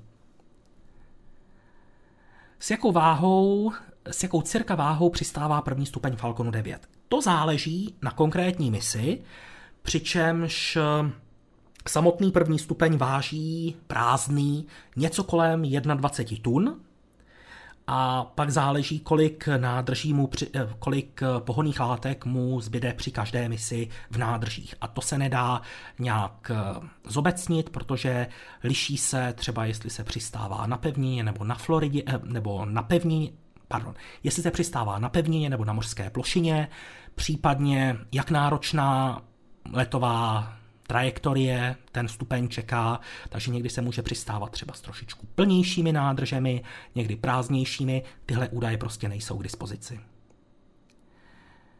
Víme již nosič pro misi Dragonfly? Zatím ne, protože pořád ještě je dost času na výběr. Jak je to s tlakem v aerodynamickém krytu? Je pod krytem už při startu vákuum nebo dochází k vyrovnání tlaku postupně? Druhá možnost je správně. Při startu je v aerodynamickém krytu normální atmosférický tlak a jak raketa stoupá, tak eh, v jejím okolí klesá tlak a přes speciální, řekněme, ventily, tak z aerodynamického krytu ten tlak odchází a při odhození krytu je uvnitř už téměř vákuum. Ale to slovo téměř je tam důležité, protože pořád jsou tam zbytky tlaku, které se nestihly úplně vyrovnat a toho se mimochodem báli při startu Ariane 5 s teleskopem Jamesa Webba, že by ten zbytkový tlak, který třeba zůstane mezi složenými vrstvami slunečního štítu, mohl při odhození krytu způsobit potrhání tepelného štítu, pardon, ano, slunečního štítu. To znamená, že poměrně složitě se eh, dělali vylepšení, aby se při odhození krytu dosáhlo co možná nejnižší úrovně tlaku, aby tam tohle nehrozilo. Argentina a Brazílie mají vlastní raketové nosiče, na Cosmonautixu jsem ještě nečetl žádný článek o těchto raketách, neuvažujete o nějakém článku. Pokud se nepletu, tak Argentina i Brazílie mají zatím k dispozici pouze suborbitální nosiče a my se suborbitálním nosičům úplně nevěnujeme. Takže až budou mít nějakou orbitální raketu, tak v tu chvíli o nich asi můžeme napsat, nevidím důvod, proč bychom neměli, ale pokud je mi známo, tak ani jeden z těchto států zatím nedisponuje nebo neprovozuje uh, orbitální raketu. S Ruskem by byl opatrný naslibovat, uh, umí kde co, ale realita je často jiná. No. Uh, B10 se připravuje na vývoz. Jo, super, paráda. Tak už se testuje Starship 25, nebo respektive došlo k jejímu vývozu, takže je v podstatě logické, že bude následovat další vývoj i na straně Super Heavy. Byl by velký risk nechat odfouknout prach ze slunečních panelů pomocí vrtulníčku, uvažovalo se o něčem podobném, když by riziko se vyrovnalo s jistotou nefunkčnosti panelů. No tak on je za prvé problém v tom, že zatím u žádné mise jsme neměli na jednom místě vrtulníček a fotovoltaické panely, takže ne, neuvažovalo se o tom, protože taková situace nikdy nenastala. Když něco zlepšují, tak to doladím, naladím nebo vyladím, ale to předpona znamená vzdálení se od daného stavu. O... Neřekl bych. Neřekl bych, že odladit znamená vzdálení se od daného stavu. Když potřebuji něco odladit, tak je to stejné, jako když to chci vyladit nebo doladit. Takže ta přípona v podstatě nemění význam, jsou to synonyma. Používá se v současnosti jiné okysličovadlo u raket než skapalněný kyslík? Ano, používá eh, třeba oxid dusičitý. Na ten létají eh, čínské rakety dlouhý pochod 2, 3 a 4 a často v souvislosti, mimochodem tady zrovna vidíte start dlouhého pochodu, myslím 20, pokud si pamatuju dobře, nejsem si jistý úplně, ale většinou to bývá v kombinaci s hydrazinem nebo deriváty hydrazinu, jako je třeba dimetylhydrazin nebo monometylhydrazin. Jakou nosnost mají výklopné nohy prvního stupně? To je údaj, který SpaceX nezdělila, takže bohužel nedokážu nedokážu říct. Zohledňuje se při návratu Falconu 9 množství paliva ve smyslu máme moc paliva a jsme moc těžcí, necháme motor hořet o pár vteřin déle. Sp- takhle, SpaceX to nikdy takhle neřekla, ale myslím si, že úplně bez problémů by tímhle způsobem mohli řešit třeba vstupní zážeh do atmosféry, že ho trošičku prodlouží a nebo že by přistávací zážeh začal o něco dříve, to spíše ne, ale u toho vstupního zážehu do atmosféry si myslím, že je možnost to optimalizovat. Líbí se mi názvy plovoucích plošin od SpaceX. Je nějaký příběh za tím, jak vznikly a máte nějaký svůj oblíbený název čehokoliv v kosmonautice? Jo, co se týče těch názvů, tak ty pochází od spisovatele Iena Bankse. Ty jo, a teď jsem se pustil na hodně tenký let. Když tak mě někdo v chatu opravte, jestli jsem toho autora uvedl špatně, ale v jeho románech nebo dílech jsou takhle pojmenované eh, kosmické lodě, pokud, eh, pokud je mi známo. Takže A Shortfall of Gravitas, Of Course I Still Love You a Just Read the Instructions jsou právě eh, z děl Iana Bankse. A oblíbený název, víte co, já zastávám názor, který už známe od Shakespearea, a sice co je po jménu, co růží zvou zváno jinak, vonilo by stejně, takže já si na těch názvech zas až tolik nezakládám, ale přiznám se, že mě ani nenapadá teď nějaký název z kosmonautky, který bych měl oblíbený. Jsem si všiml, že při odstavených prototypech nebo při přepravě jsou na starší připojené stále nějaké hadice na nádržích, to stále drží pod tlakem. Eh, je to velmi pravděpodobné, že to s tím souvisí. Proč JUICE nevyužila na let k Jupiteru Falcon Heavy, ale Ariane 5? Falcon Heavy se svou nosností by ji mohl poslat k Jupiteru přímo. Ne, přímo ne. Přímo by Falcon Heavy uh, sondu JUICE rozhodně k Jupiteru přímo neposlal. Vezměte si, že JUICE vážila při startu pa, pa, pa, pa, pa, něco kolem 6 tun, pokud si pamatuju, pokud si pamatuju dobře. A dokonce se uvažovalo svého času, že by na Falconu Heavy mohla letět sonda Europa Clipper, která letí také k Jupiteru, konkrétně teda k Evropě, kterou má studovat. A měla původně letět na raketě SLS, která by ji tam dokázala dopravit přímo. Ale byl vybrán levnější Falcon Heavy, který sondu Europa Clipper, která je, pokud si dobře pamatuju, asi o tunu lehčí než eh, JUICE, tak nedokáže k Jupiteru dopravit přímo a bude muset sonda Europa Clipper cestovat sluneční soustavou asi o tři roky déle a provádět gravitační manévry. Takže nemyslím si, že by Falcon Heavy dokázal sondu JUICE dopravit k Jupiteru přímo. Nejoblíbenější lander, Apollo lander, raketa. Jako chtěl bych říct Saturn 5, i když jsem ho ještě nezažil, ale... No Super Heavy Starship zatím není v ostrém provozu, takže to říct nemůžu. Takže buď to Falcon Heavy, anebo Saturn 5 a motor z 20. století. No tak to myslím, že asi uh, můžeme jednoznačně uzavřít. F1, tam není o čem. Jo, děkuju Karle, jsou to teda názvy obřích kosmických lodí od Iena Bankse. Co je to za plochy zvenku na aerodynamickém krytu Sojuzu? Vypadá to jako roštová kormidla. To jsou roštová kormidla, no, nazval jste to napře- naprosto správně.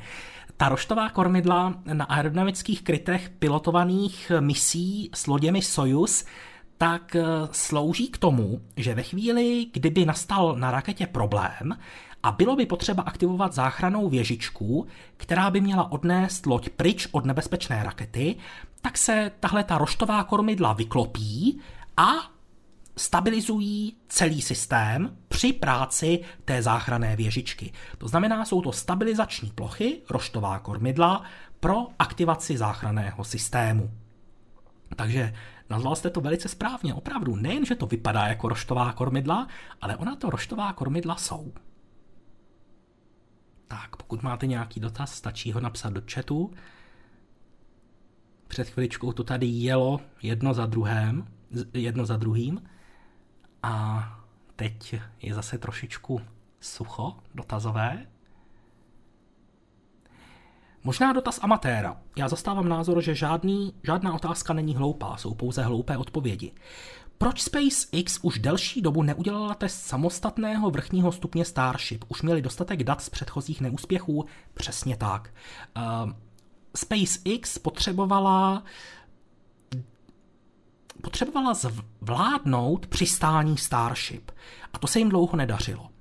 Starship SN-15 úspěšně tohle dokázala, přistála a tím pádem bylo splněno. Není už co dalšího v tomto směru testovat. Další testy už se musí přesunout na, řekněme, vyšší level.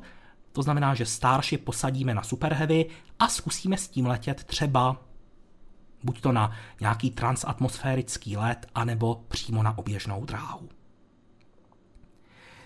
Máme již výsledky změření radiace z letu Artemis 1, údajně tam byly vzorky lidské tkáně s a bez odstínění. To je pravda. Byly tam dvě figuríny, Hel- Helga a Zohar, přičemž jedna měla oblečenou protiradiační izraelskou vestu Astrorat a v každé z těch figurín se ukrývaly skutečné lidské tkáně, abychom mohli pr- podrobněji prostudovat účinek kosmického záření právě na ženské tkáně, protože ženy budou létat eh, k měsíci poprvé. Zatím všechno letěli k měsíci pouze muži. Ale abych na to odpověděl. Tak eh, vyhodnocení takovýchhle experimentů trvá měsíce. Klidně můžou ty výsledky být až za rok, za dva takže rozhodně bych na to zatím nespěchal. Eh, možná nějaké předběžné výsledky už budou k dispozici, ale jak tak znám vědecké týmy, tak velmi pravděpodobně si počkají, až budou mít těch dat k dispozici více a pak teprve představí výsledky. Inspirovali se těmi kormidly Sojuzu ve SpaceX? To je... Zase se to takhle úplně říct nedá, protože kdybychom šli dál, tak zjistíme, že roštová kormidla se nepoužívají jenom na, eh, řekněme, aerodynamickém krytu Sojuzu, ale najdeme je třeba i na některých eh, vojenských eh, střelách, které je využívají ke stabilizaci, takže je to v podstatě technologie, která je tady už desítky let a SpaceX po ní logicky sáhla. Ale to, že to bylo na Sojuzu, v tom až takovou roli nehrálo. Pokračuje nějak vývoj atomového pohonu raket nebo to usnulo? Neusnulo, e, dokonce je to asi půl roku stará informace, že NASA uzavřela dohodu s armádní vývojovou agenturou DARPA na vývoji právě nějakého taháče meziorbitálního, který by využíval jaderný pohon a nasazení by mohlo být někdy kolem roku 2027 které vesmírné agentury pracují na znovu použitelných raketových nosičích. Kosmické agentury, takže ne soukromé firmy, ale kosmické agentury.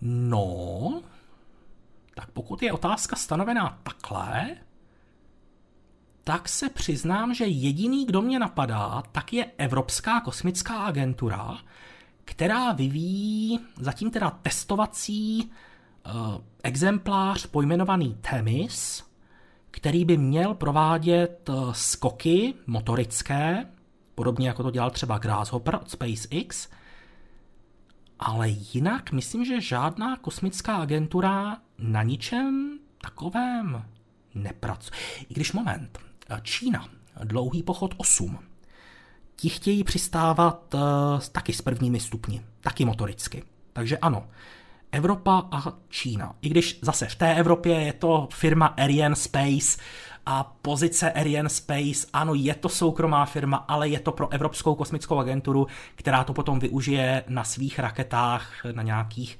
budoucích vývojových řadách eh, programu Ariane, takže není to úplně stoprocentně kosmická agentura, ale je to velice blízko. Víme, že Starship vynese 150 tun, ví se s jakou hmotností nákladu by věděla přistát. No já předpokládám, že by měla být schopná přistát s podobnou hmotností pro případ, kdyby náhodou nebylo možné dosáhnout oběžné dráhy. Tak eh, musí být schopná přistání. To je moje teorie. Dá se někde zjistit eh, průběh prací na Bokačika na plošiny, kromě videí na YouTube? Jo, vy myslíte startovní plochu, ne plošinu. Eh, určitě sledujte na YouTube eh, kanál NASA Spaceflight nebo na Twitteru, tam jsou taky aktivní a pravidelně, hlavně teda na tom YouTube, zveřejňují videa z toho, co se zrovna na Boka Chica děje. Oblíbená astronautka a proč? Fíha. Jako, kdybych měl volit Miss astronautka, tak eh, podle mě by, to byla asi Tracy Caldwell Dyson, ale jinak, eh, kdybych to měl brát podle, řekněme, toho, jak dané dámě fandím, tak by to byla Christina Koch, protože té jsem hodně přál, eh, Artemis trojku. Chtěl jsem, aby ona byla tou ženou, která bude první ženou na povrchu měsíce, což se teda s drtivou pravděpodobností nestane, když byla nominována do Artemis 2, kterou jí teda taky přeju, ale spíš jsem ji chtěl vidět v trojce, eh, v Artemis trojce, jo, aby mě někdo prosím vás nechytal za slovo, jo. Eh, což se teda nestane, ale to, co předvedla na své první misi, že už eh, když letěla na ISS poprvé, tak hned v podstatě stanovila rekord v ženském non-stop pobytu na oběžné dráze, je úctyhodné a myslel jsem si, že by mohla být první ženou na měsíci. Bohužel nebude. Nejoblíbenější rampa.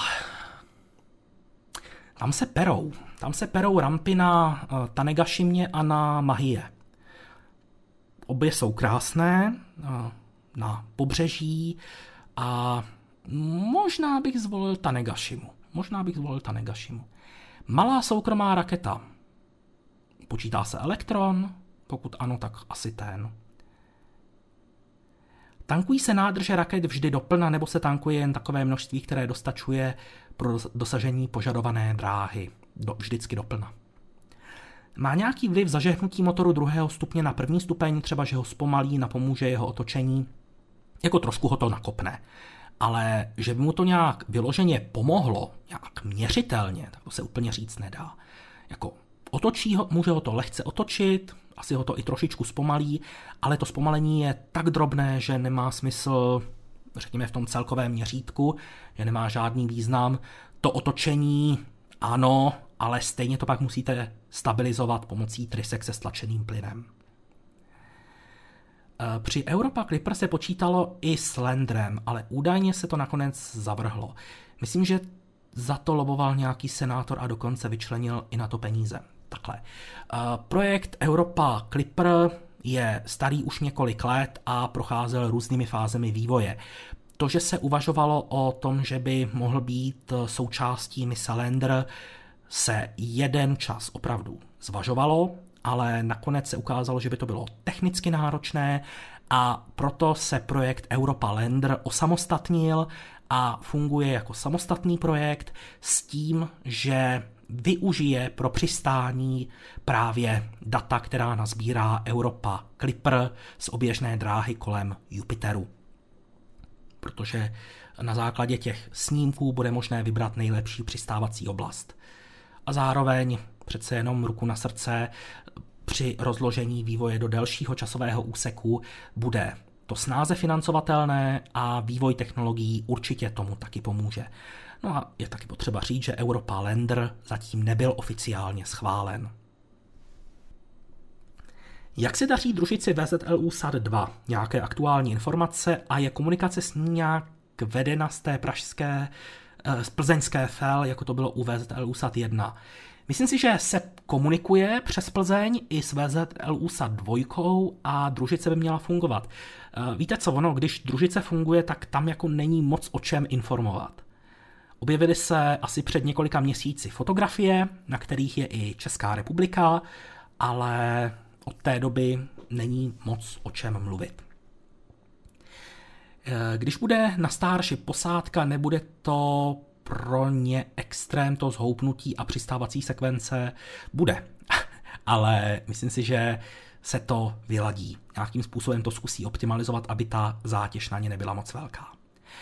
Gagarin byl katapultován v docela velké výšce. Plánovali podobný návrat i jiných vostoků, padákový rekord, nepamatuji si jméno, měl rovněž vyzkoušet podobný návrat kosmonautů, zdá se mi to nereálné. Uh, takhle, na padáku přistávali i další, nejenom Gagarin, a úplně jste jako nepochopil otázku, na co se chcete zeptat. Nemáte nějaké informace o vyvíjené sondě robotického hada pro průzkum Enceladu? Uh, ano, je to projekt, který zatím není schválen, je to koncept, který testují na Zemi jako možnost, která by jednou šla využít. Je to robot, který se pohybuje jako had, to znamená, že by mohl zajet do prasklin v ledu na Enceládu, ale mise není schválená, je to stále ve fázi technologického vývoje na Zemi, takže o moc víc k tomu není co říct. Když už jsme u otázek, na vás umíte složit Rubikovu kostku? Ne. Nevíte, jestli se pracuje na nějaké výrazné změně skafandru kosmonautu, například jejich zmenšení nebo něco takového. Zmenšení bych úplně neprosazoval, ale rozhodně se jde cestou větší odolnosti, větší pohyblivosti, takže rozhodně ta cesta pohodlnosti nošení je také extrémně důležitá a tou cestou se jde. Ví se o nějaké misi, která by přistála na planetě Merkur? Ne, nic takového není plánováno. Nešlo by na měsíci vybudovat zpětnou přistávací plochu metodou tavení regolitu silným laserem, nějakým robotickým vozítkem nebo dokonce družicí z oběžné dráhy? Eh, k tomu potřebujete strašně moc energie. A vozítko nebo družice na oběžní dráze nebudou mít tolik energie na to, aby mohli vyslat tak silný laser, aby tavil eh, regolit. Ale viděl jsem takový docela pěkný nápad, už asi před rokem, možná před dvěma, technologický demonstrátor, zkoušeli to, uh, myslím si, že v NASA ve spolupráci s nějakou univerzitou, kdy zkoušeli spékání regolitů pomocí plamenů nebo spalin z Lendru. To znamená, že Lendr by si před přistáním, než by přistál, tak by si v podstatě spekl uh, regolit pod sebou a vytvořil by si přistávací plochu, ale myslím si, že od té doby se ten koncept nějak neposunul. Zmínil jste motor F1, to byl velký macek. Ano, byl. Dnes pokud vím, se používá spíš více malých. Je to z důvodu ceny nebo jsou i jejich parametry dohromady lepší než F1? Eh, není to hloupý dotaz, vůbec není hloupý. Eh, takhle, to, že se používá více motorů, eh, já myslím, že asi narážíte na firmu SpaceX a jejich 9 motorů na prvním stupni rakety Falcon Heavy, pardon, Falcon 9, anebo 33 motorů na raketě Super Heavy. To má trošičku jiný důvod. Za prvé, když přijdete o jeden z devíti motorů, tak ztratíte jednu devítinu tahu. Ve chvíli, kdybyste měl dva velké motory a o jeden byste přišel, tak přijdete o polovinu tahu, což je znatelný rozdíl. A je taky potřeba říct, že oba dva zmíněné stupně, ať už první stupeň Falconu 9 nebo eh, Super Heavy, mají přistávat. A ve více motorech se mnohem lépe dávkuje ten tah. Protože vy ty motory nemůžete přiškrtit jenom na třeba 3% nominálního tahu. To jde jenom v počítačových hrách. Ale třeba takový první stupeň Falconu 9, který při startu žene k obloze 9 naplno pracujících raketových motorů Merlin, tak tenhle ten první stupeň, když přistává, tak má téměř prázdné nádrže, to znamená, že je mnohem lehčí a přistává na jeden jediný motor z těch devíti a ještě ten motor je přiškrcený, jak to jenom jde, na nějakých 55% nominálního tahu, a i přesto, kdyby se při kontaktu se zemí nevypnul, tak by stačil na to, aby ten první stupeň začal opět stoupat. To znamená, že ve chvíli, kdybyste tam měl menší počet silnějších motorů, tak by se vám docela komplikovaně přistávalo právě z tohoto důvodu. Nestřinete sem let Sojuzu, který je e, živě, neplánuju to. Nemám připravené žádné informace, takže nechci e, jen tak vařit z vody. Má Elektron skutečně turbočerpadlo poháněné elektromotorem? Nemá turbočerpadlo vůbec, protože k tomu, abyste měl turbočerpadlo, tak potřebujete plynový generátor, který vám roztočí turbínu. Takže on má elektročerpadla. Nebo je to jen nějaký pomocný elektromotor? Nechce se mi věřit, že by toho výkonu byl elektromotor schopen.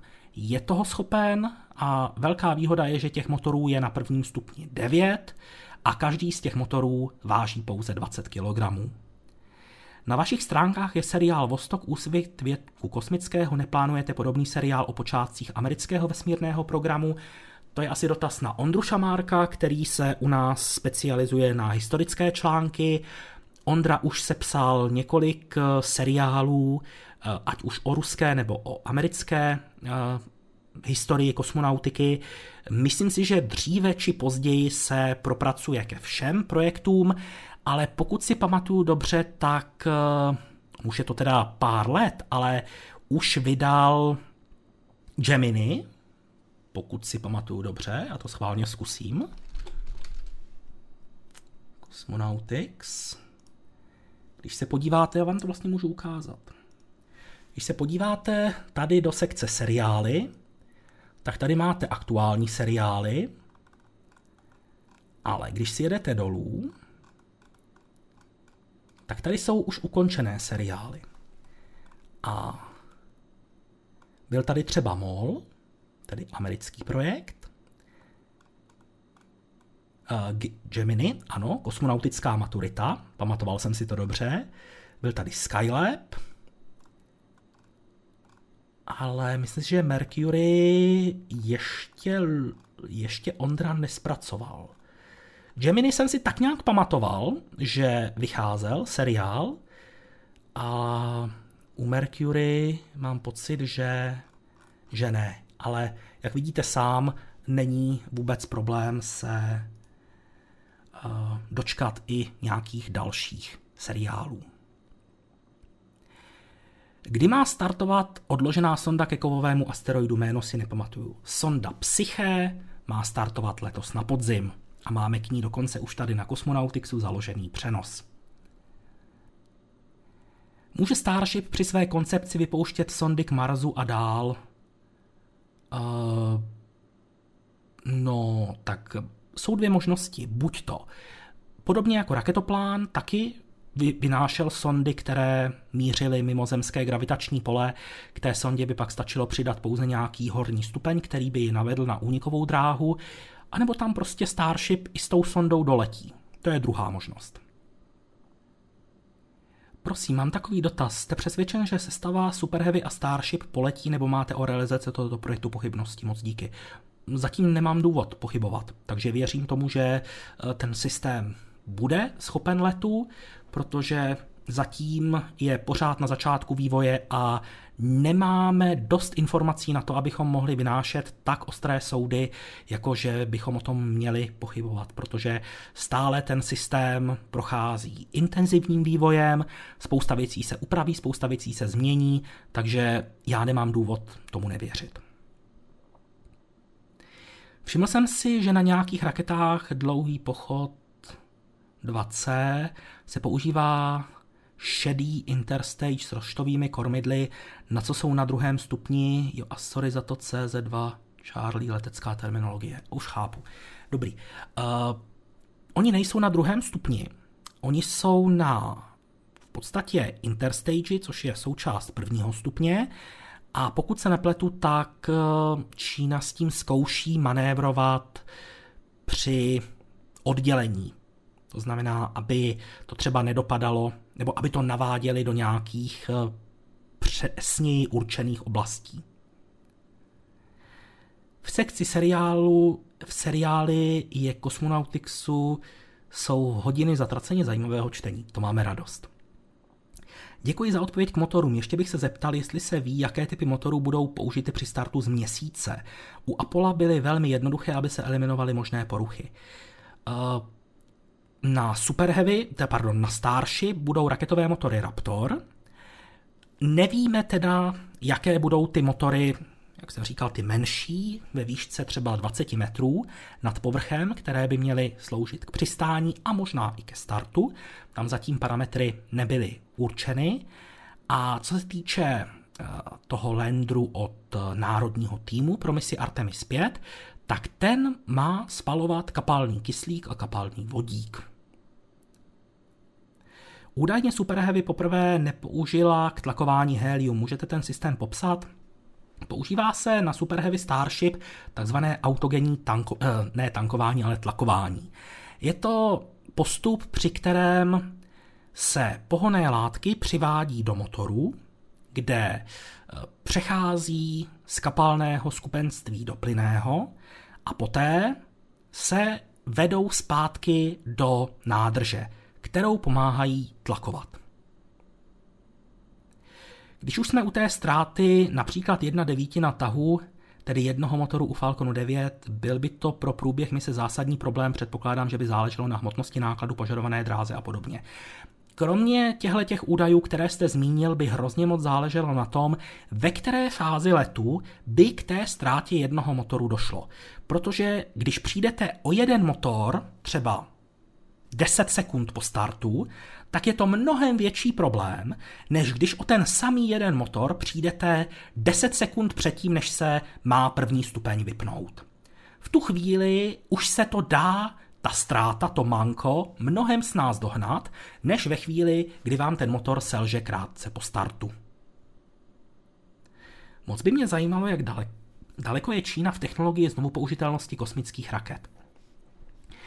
Zatím, zatím Čína tu znovu použitelnost až tak netlačí, pouze uvažuje o tom, že by jednou jedna její raketa, jak jsem říkal, dlouhý pochod 8, mohla přistávat motoricky, ale zatím se, řekněme, nedostali od slov k činům. Co je takzvaný Elonův koeficient, jak se s tím pracuje? Eh, je to legrácká, protože Maskovi oznámené termíny nikdy neodpovídají realitě, tak si fanoušci kosmonautiky ze srandy vymysleli maskovou konstantu nebo maskův koeficient, což je číslo, který musíte vynásobit každý termín, který Elon Musk oznámí, abyste se dostali k nějakému reálnému termínu. Pomaličku se blížíme ke konci dnešního pokecu. Zbývá nám už jenom necelých 10 minut, takže pokud vás cokoliv zajímá, napište svůj dotaz do chatu, ale už moc času nebude. Je zajímavé, že Landry nepoužívají stejná paliva.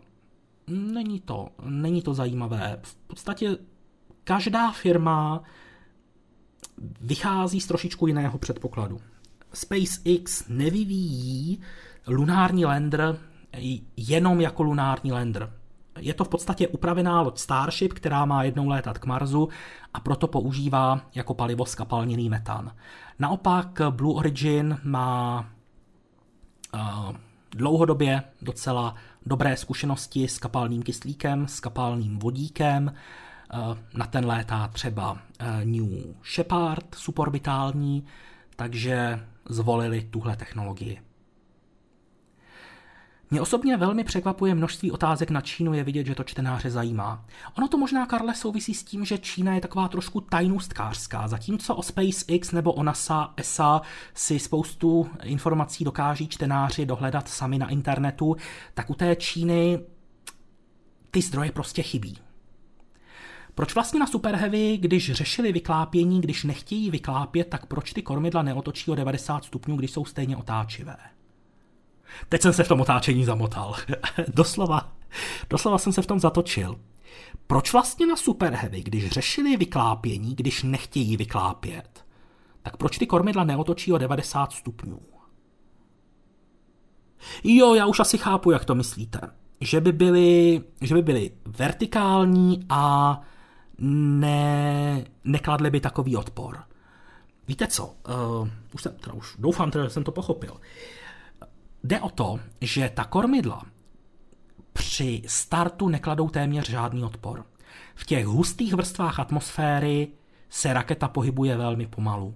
A teprve až když opustí husté vrstvy atmosféry, tak nabere vyšší rychlost. To znamená, že ten odpor, který kormidla kladou ve vyklopeném stavu, tak v podstatě nestojí za řeč. Až teď se mi podařilo připojit, co byla nejzajímavější téma dnešního pokecu, docela dost se řešila Čína. Ale doporučuji, pustte si potom záznam hezky v klidu. Neplánujete jednohubku do vesmírné techniky o Naro? jako... Nemyslíte Nury? A nebo raketu KSLV-1?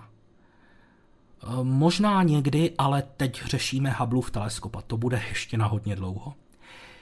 Vydáte na webu samostatný článek o korejské sondě Danury, je to první úspěšná sonda na měsíc.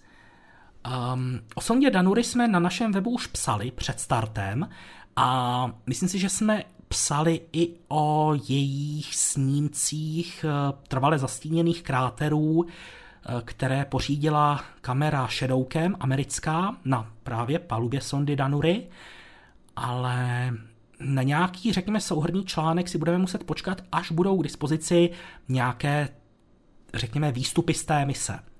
Jinak, jak už jsem říkal, před startem vyšel článek, který tu sondu popisuje.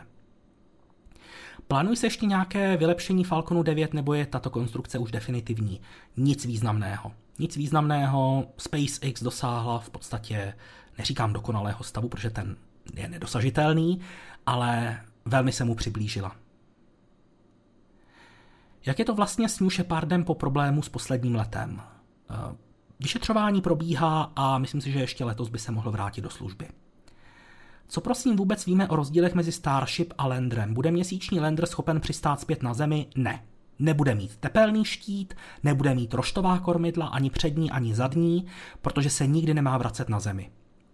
Tím pádem bude odlehčený, a nebude muset sebou tahat zbytečně tepelný štít a křídla na povrch měsíce, když se nikdy nemá vracet do atmosféry Země.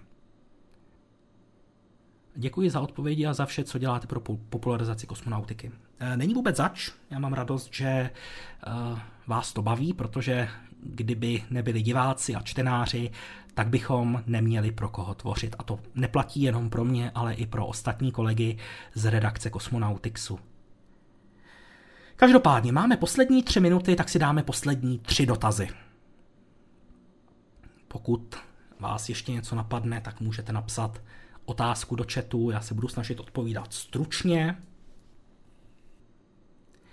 Nezneužilo Rusko KSLV-1, KSLV-1 NARO s neotestovaným stupněm pro Angary?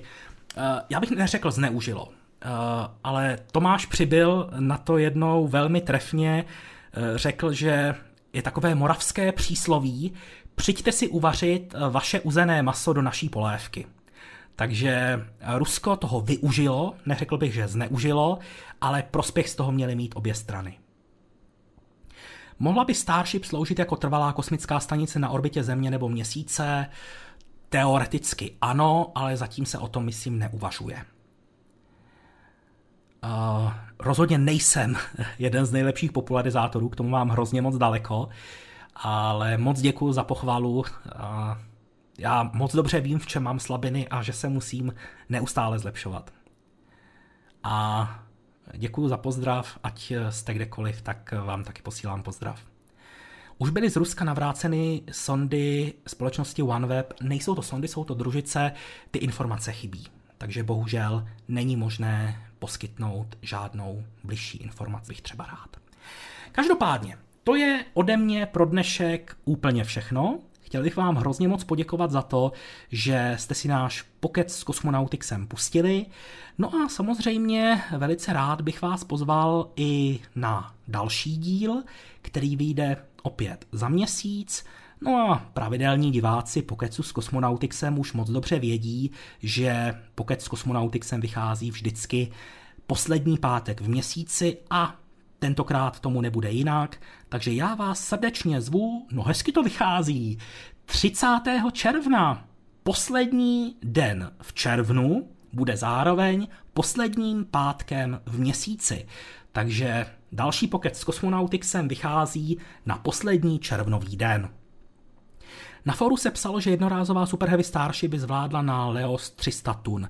Nestačilo by to na to, aby lunární Starship letěla bez nutnosti dotankovat? Nemyslím si. Protože vy potřebujete doletět k měsíci, přistát na měsíci, odstartovat z měsíce a ideálně doletět zpátky na oběžnou dráhu Země. Stává se vám, že vás lidé poznávají na ulici, zastavují vás jako celebritu? Ne, ne, to fakt, to fakt ne stá, jako, že by mě někdo poznal, tak to se mi stalo snad dvakrát, třikrát za život, fakt bych to spočítal na prstech jedné ruky. Při kolikáté misi Artemis se uvažuje o vybudování stanice na povrchu měsíce. Eh, něco, co se označuje jako Artemis Basecamp, je pouze kdesi daleko, bez nějakého konkrétního upřesnění, takže někdy po roce 2030, ale je to opravdu hodně daleko a nemá to stanovený žádný konkrétní termín. To je ode mě pro dnešek už opravdu všechno. Je 10 hodin večer, takže dvě hodiny máme za sebou. Mějte se krásně a 30. června se budu těšit opět na slyšenou. Jo, ještě jsem zapomněl poděkovat vám všem, kteří jste tu byli. Uh, měli jsme tady kolegy z redakce Kosmonautixu, byl tady Karel Zvoník, měli jsme tady Lukáše Houšku, byl tady Michal Václavík z České kosmické kanceláře, Pavel Vantuch z webu elonx.cz, no a taky tady byl Jirka Hadač, uh, který je teda kmenový redaktor ElonX, ale na Kosmonautixu se stará o sekci věnovanou přednáškám. Přijedete opět někdy na přednášku do Slavkova u Brna? Já přijedu kamkoliv kamkoliv kam mě pozvou, ale do Slavkova jsem zatím pozván nebyl. Já si tedy pamatuju něco jiného. Teď nevím o čem. Jo, ohledně toho poznávání. Já si teda přiznám, že si toho moc nepamatuju. A Michal tady píše, že Artemis 7 mezi roky 2031 a 2033. Díky moc, Michale, to je zajímavá informace. To jsem vůbec nevěděl.